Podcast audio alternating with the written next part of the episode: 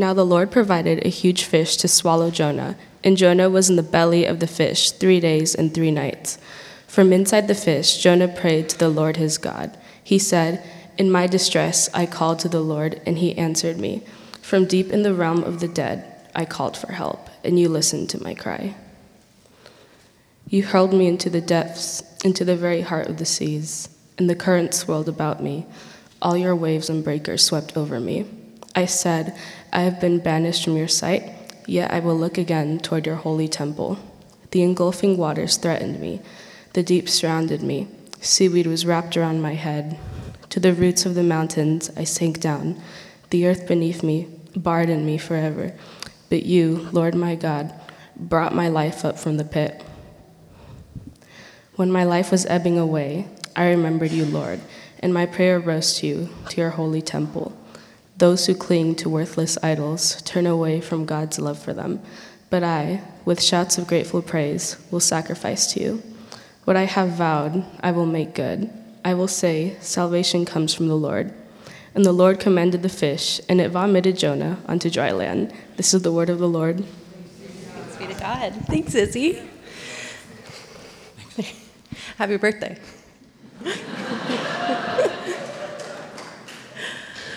Uh, hi, you guys. Good to see you. Um, that last verse, okay.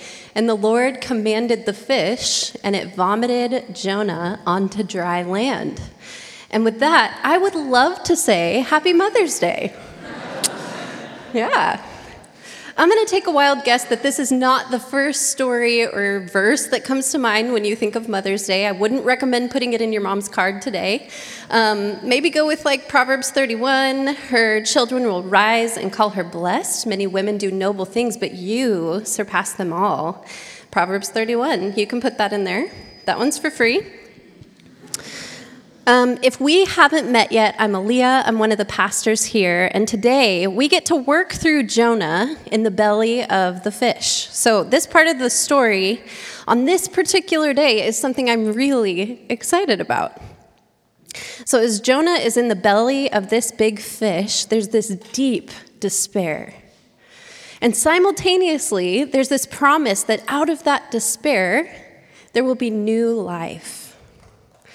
So, the most profound and common embodied experience of new life that we all encounter is through moms. So, all of us are here because somebody gave birth to us. This is a reality. Now, in this room alone, I know that there's a spectrum, like a wide spectrum of how we relate to this word, mom. So, despair and questioning and hope and God's faithfulness are all part of what we're working through today, and it's rooted in new life. So, the root of the word despair in Latin actually means without hope. And as followers of Jesus, 1 Thessalonians chapter 4 tells us that we grieve, but we do not despair because we have hope that goes beyond the constraints of our present circumstances. For all of us, there are really dark, tough moments in life when we are faced with a choice. Will we choose the hope God offers us by trusting Jesus or not? So, in winter 2007, I was working as a server at a restaurant in Oregon, and I was interning at my church whenever I had free time, and I was going to community college. And when I wasn't doing those three things, I was on the rainy mountain called Mount Hood outside of Portland. I used to snowboard. You wouldn't know it now. It used to be cool, you guys. So it was a weird time, and I had stayed in my hometown when most all of my friends left and they went to state school. They were becoming teachers and nurses and all kinds of great things. Was so happy for them. Um, but I started to become a little bit disillusioned. And I had no real plan, no real plan for the community college that I was at with a bunch of middle aged people with their rolly backpacks. And I didn't really have like a post community college plan. Um, and after walking through some really tough ministry months, just in the internship that I was doing, for the first time ever, I really started to question God and his intentions for me. So I remember being in the Old Testament in my devotions, just you know, you're in the Bible. I was in the Old Testament, and, and the God of the Old Testament, he seemed really mean. And I just was struggling to understand him. And I kind of just quit reading altogether. And before I knew it, I wasn't really talking to him very much, and I wasn't really seeking what he had for my life. So I became pretty apathetic just in that space, in my hometown, just kind of cruising and not really thinking about what I was doing. So when I hit this season of apathy, disillusionment, and then ultimately a certain level of rebellion was what followed for me. So, through quite a few mentors and friends, I knew that I was supposed to keep pursuing some kind of Bible education, keep pursuing ministry, good things that I had been passionate about previously. And a good friend of mine that was a few years older actually gave me several options and said, You need to pursue these. This is the way you need to go. And you know those moments when you have somebody that is for you and for your good, and you know that God is using them? But I was in this season of apathy where I just looked at him and was like, Yeah, I'm probably not going to do that. I just didn't want to learn about God in this season. So, did I realize in that moment that that was a problem and repent and get back on track? No, not at all. So instead, I watched a movie, um, and it's called Into the Wild. And it's a story about a guy who burns his passport, moves to Alaska, moves into a school bus in the middle of nowhere, and he ends up dying. So this was my inspiration for the next season of my life. I decided, I know, I was 19, my frontal cortex wasn't quite done doing its thing, so. But I did find a job, and I took my best friend with me. And this is where the story, I'm gonna be honest, this is where the story starts to sound satire, kind of like Jonah. A little bit unbelievable, so hang with me. We signed contracts to work as servers and housekeepers at a big resort. We got a job with the chef who told us how grand it was and he was excited for us to come. Um, in hindsight, I have no idea why he would have been excited about two 19 year old girls coming to work in Alaska, but you know. So it was a resort where people would stay um, before they were taken up the Denali, near Denali National Park into the mountains, and they would jump out of a helicopter and snowboard down uh, ungroomed terrain. Super cool. So it's called heliboarding. So we thought we were going to work at a heliboarding resort. Pretty cool. And we were told we'd have a car and we'd have snowmobiles and we would have um, days off each week where we could explore and snowboard ourselves and all these great things. So we got there, and this was the Grand Resort. We are three hours outside of Anchorage in the middle of nowhere. There's not really cell service unless you literally stand on top of one of the buildings. Um, and it's a very cool place. The owners of this place were super kind. It's very small, um, but it's not what had been described to us.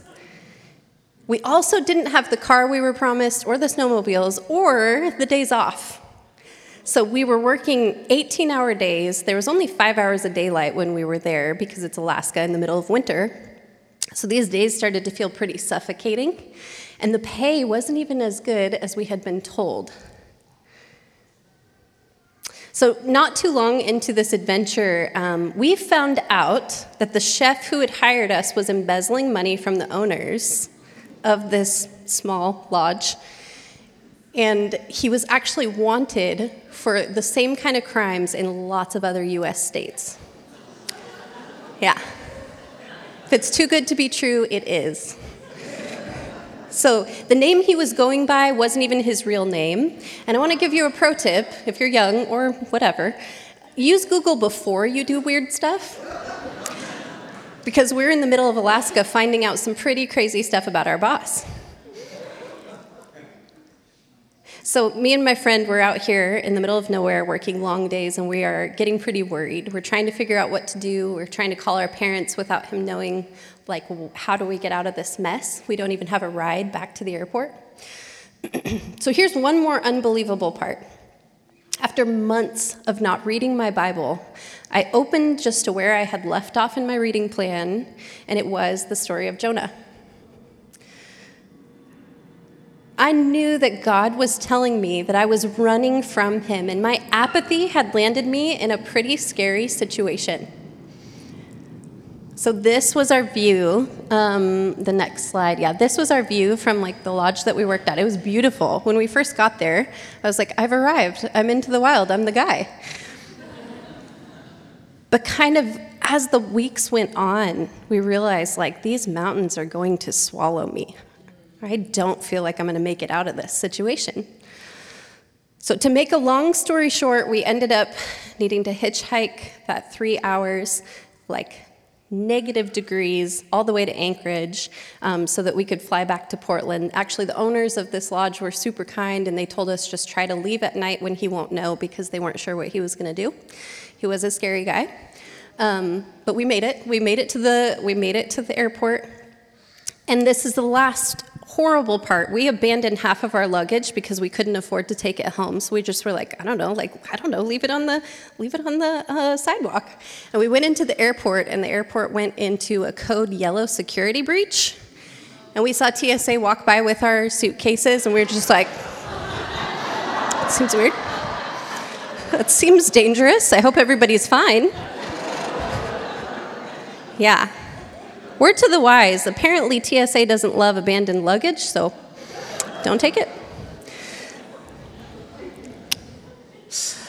When we got back to Portland, I really had returned, resolved to seek what God wanted for my life, and especially wanted to keep diving into the Old Testament. This is really seems small, but this is a huge silver lining of this story.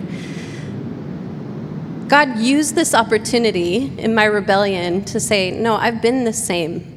And I want to use the Old Testament to show you my character. And I'm even going to let you resonate with the character in this text from thousands of years ago. You are Jonah, you ran from me, and I am good and I am faithful. So, um, this is what God does. The book of Jonah reveals things about us.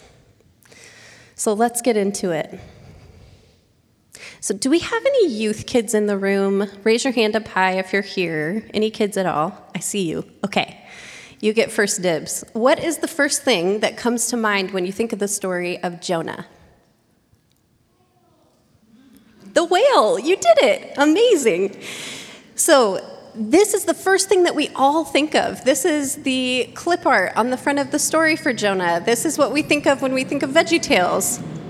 Um, but this is actually not the most important thing in this story. What happens inside of the fish is infinitely more important than the fish itself. So it's a complex story, and like all scripture, we want to first read it in its context as it's intended. So the style of the story of Jonah is dramatic satire. Think Saturday Night Live, kind of. Um, it's, it's big and it's sarcastic and it's actually pretty funny in a dark humor way, if you're into that. So everything is overdone, and in this account, it wants to amplify three realities. So, number one, it amplifies Jonah's despair. We are with him in it, he brings us along with where he's at.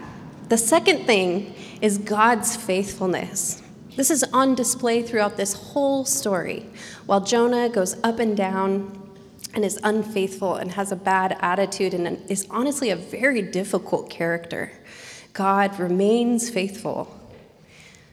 And then the third thing is we are supposed to see ourselves in this story. When despair hits, will we choose to hope in God or not? This is the question that Jonah, the book of Jonah, wants to ask. So Jonah tries to choose his comfort and preferences over people who deeply need salvation. He hates Nineveh and the people who dwell there. In running from God, he reaches a point of such apathy that he asks the pagan sailors to throw him overboard. So, Tanika is actually going to take us back to chapter one next week, and she's going to walk us through the whole boat scene where Jonah is experiencing this apathy and asked to be thrown overboard. But today, on Mother's Day, I wanted to take a deep dive into the despair that we find in the text today and the hope that is in there too.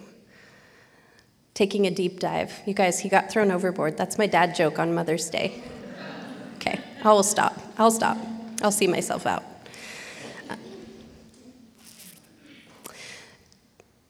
Even when Jonah is the worst, God is faithful. And there's a beautiful way I love that this is put. It's God's severe mercy shows up in the belly of this fish. Jonah was hoping to die when he asked to be thrown overboard.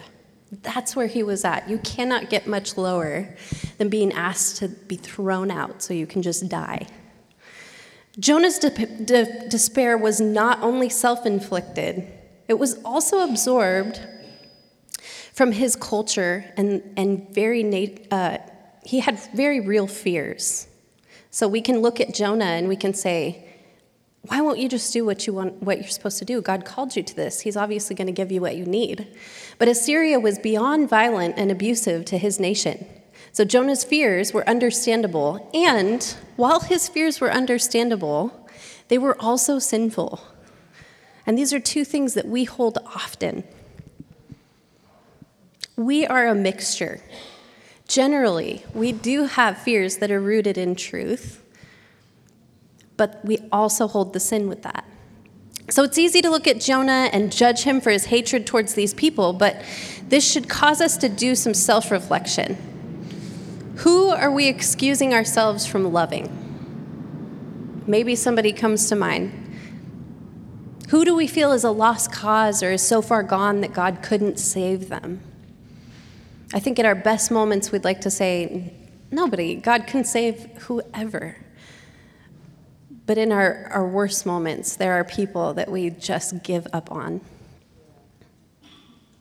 So we see his descent down to Sheol, and he ends up in the belly of a fish. Now, what do you do when you find yourself in the belly of a fish? Probably write poetry, I'd imagine. That's what we would all do. That's a joke, but that's what Jonah decided to do. Gets in this fish and decides poetry is what he's going to do for the next three days. So, this poetry is rich with wisdom and it points to the faithfulness of God and it actually points to the gospel. So, let's walk through this scene together. Verse 17, chapter 1. Now, the Lord provided a huge fish to swallow Jonah, and Jonah was in the belly of the fish three days and three nights. As Jonah's sinking, God provides a strange, watery tomb for him. But this tomb ends up becoming a womb that will give second life to Jonah. This is what God does, and we start to see the gospel here. Just as Jesus was buried and died, and three days later he rose again to conquer death and despair forever, Jonah's gone for three days and three nights.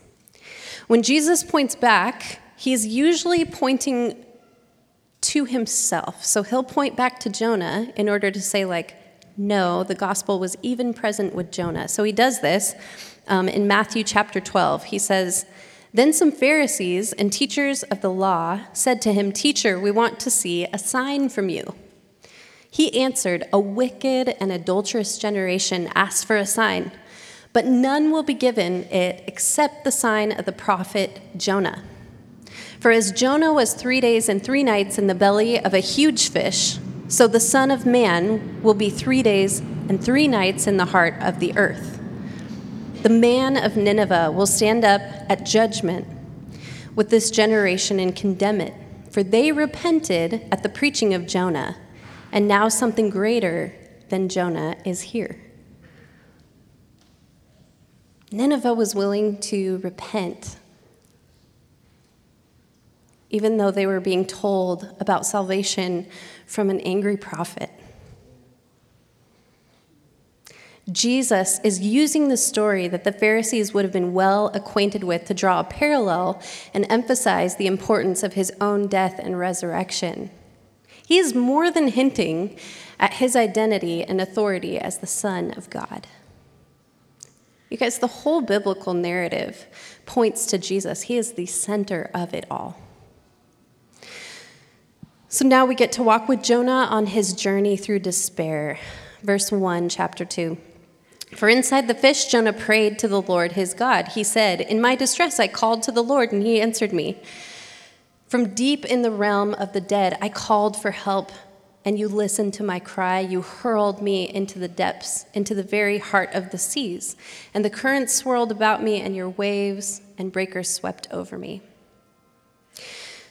Does this language sound familiar?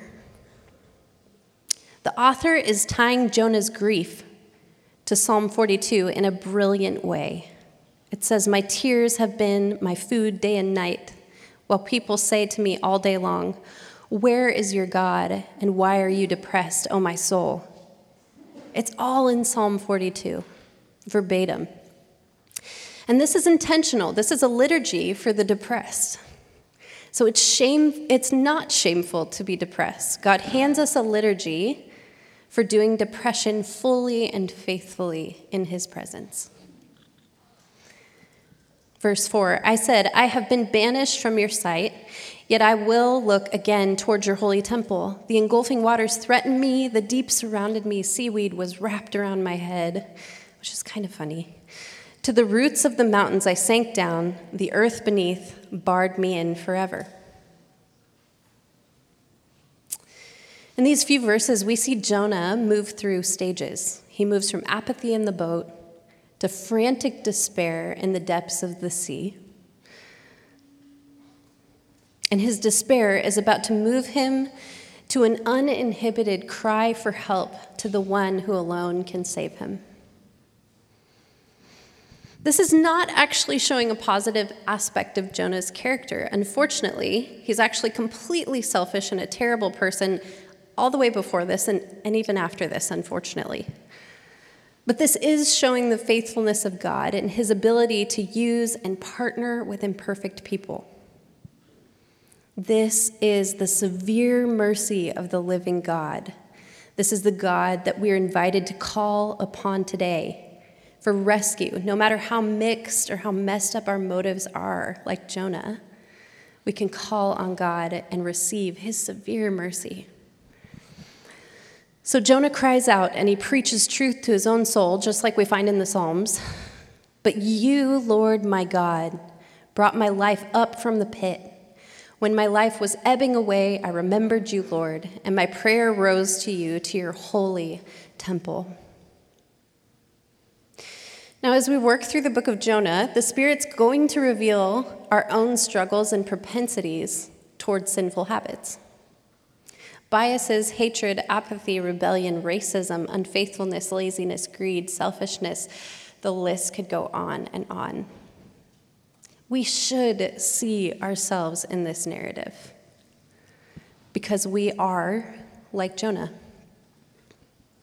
Those who cling to worthless idols turn away from God's love for them.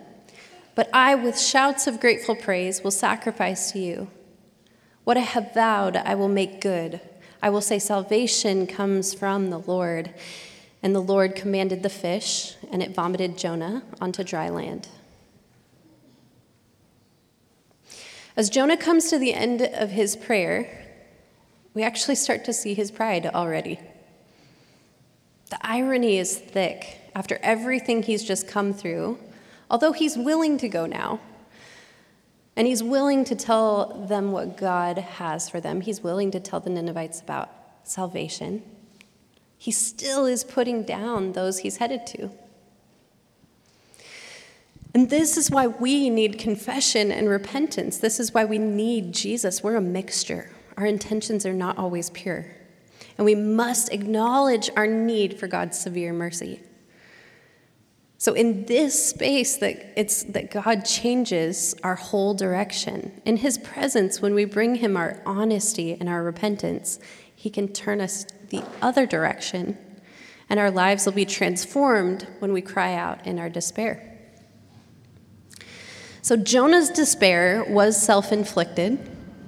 Um, and that might be where you are as humans, we do put ourselves, myself in Alaska, I put myself in that situation. Self inflicted pain. It's a tough lesson, and that's okay. God is ready to enter into whatever space we're at. There's also despair that comes from circumstances outside of our control. And this is also really important. God wants to enter into that space too. So I want to be really careful here because there's a subtle but, but overpowering prosperity gospel of sorts um, that can sneak in and we are not even aware of it. It's a decoy gospel that says if I pray and call on Jesus, then all of my difficult circumstances will resolve immediately. I wish I could say I've matured past that, but I would say there are still times that I think, hey, I'm praying, I'm doing what I'm supposed to, and life is still really hard. But this is a transactional love, and it's not what Jesus has on offer. What he does offer is this mercy that enters our mess and walks with us through it. And all the while, he continues to sanctify us toward the coming kingdom when every tear will be wiped away. So I've said it many times before, but a strangely comforting promise from Jesus is in this life you will have trouble. He's not surprised by our despair, and I'd argue that there's no one as well acquainted with despair as Jesus. But he does promise that he will redeem despair. He promises that death won't have the last word.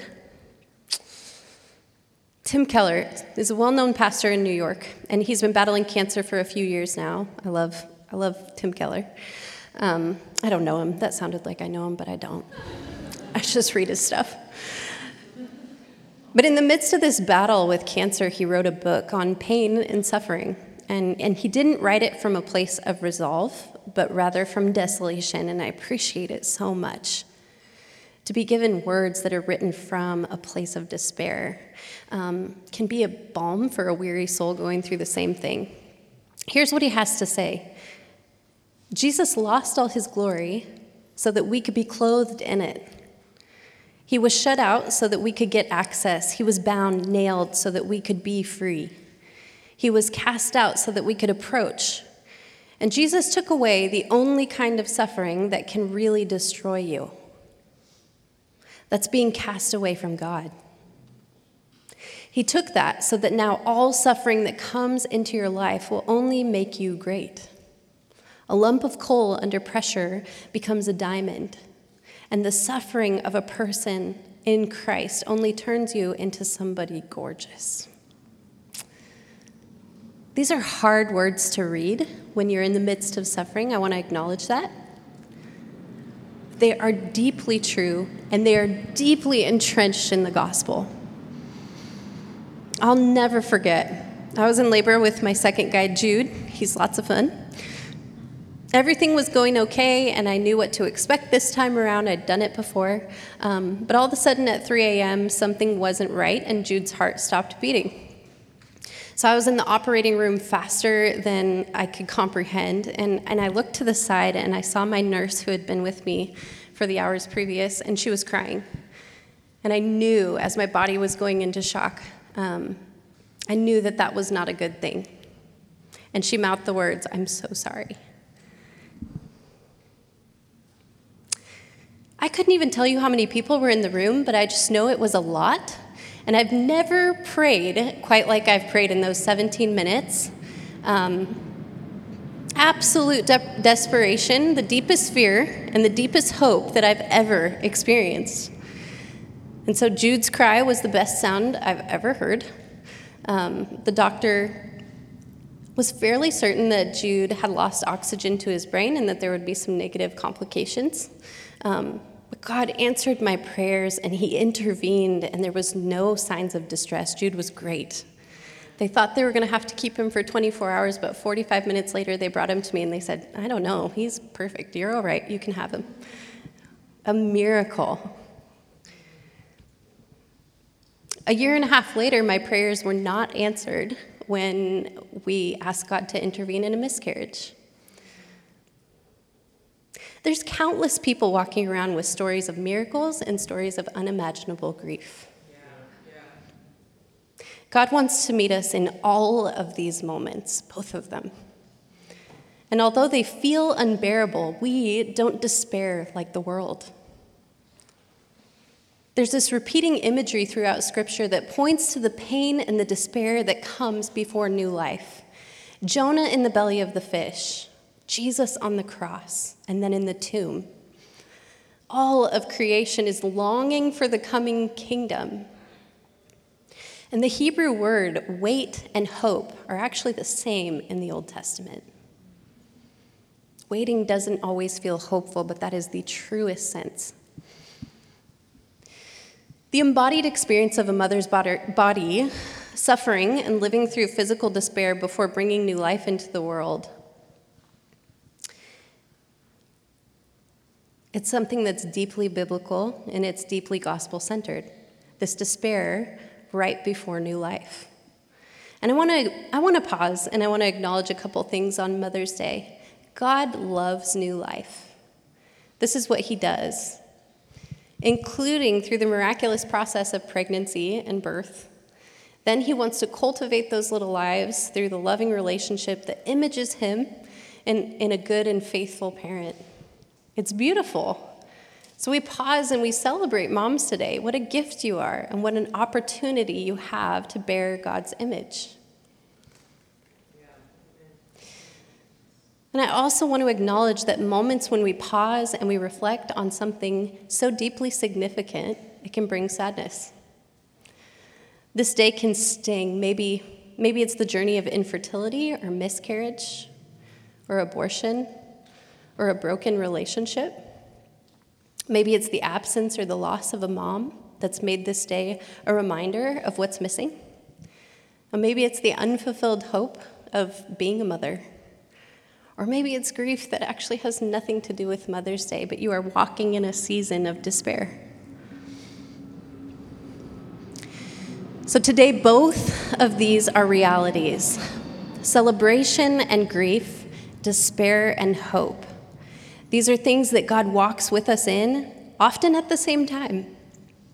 Scripture uses this imagery to describe what all of creation is experiencing right now as we wait for the coming kingdom, and it's in Romans 8. We know that the whole creation has been groaning as in the pains of childbirth right up to this present time.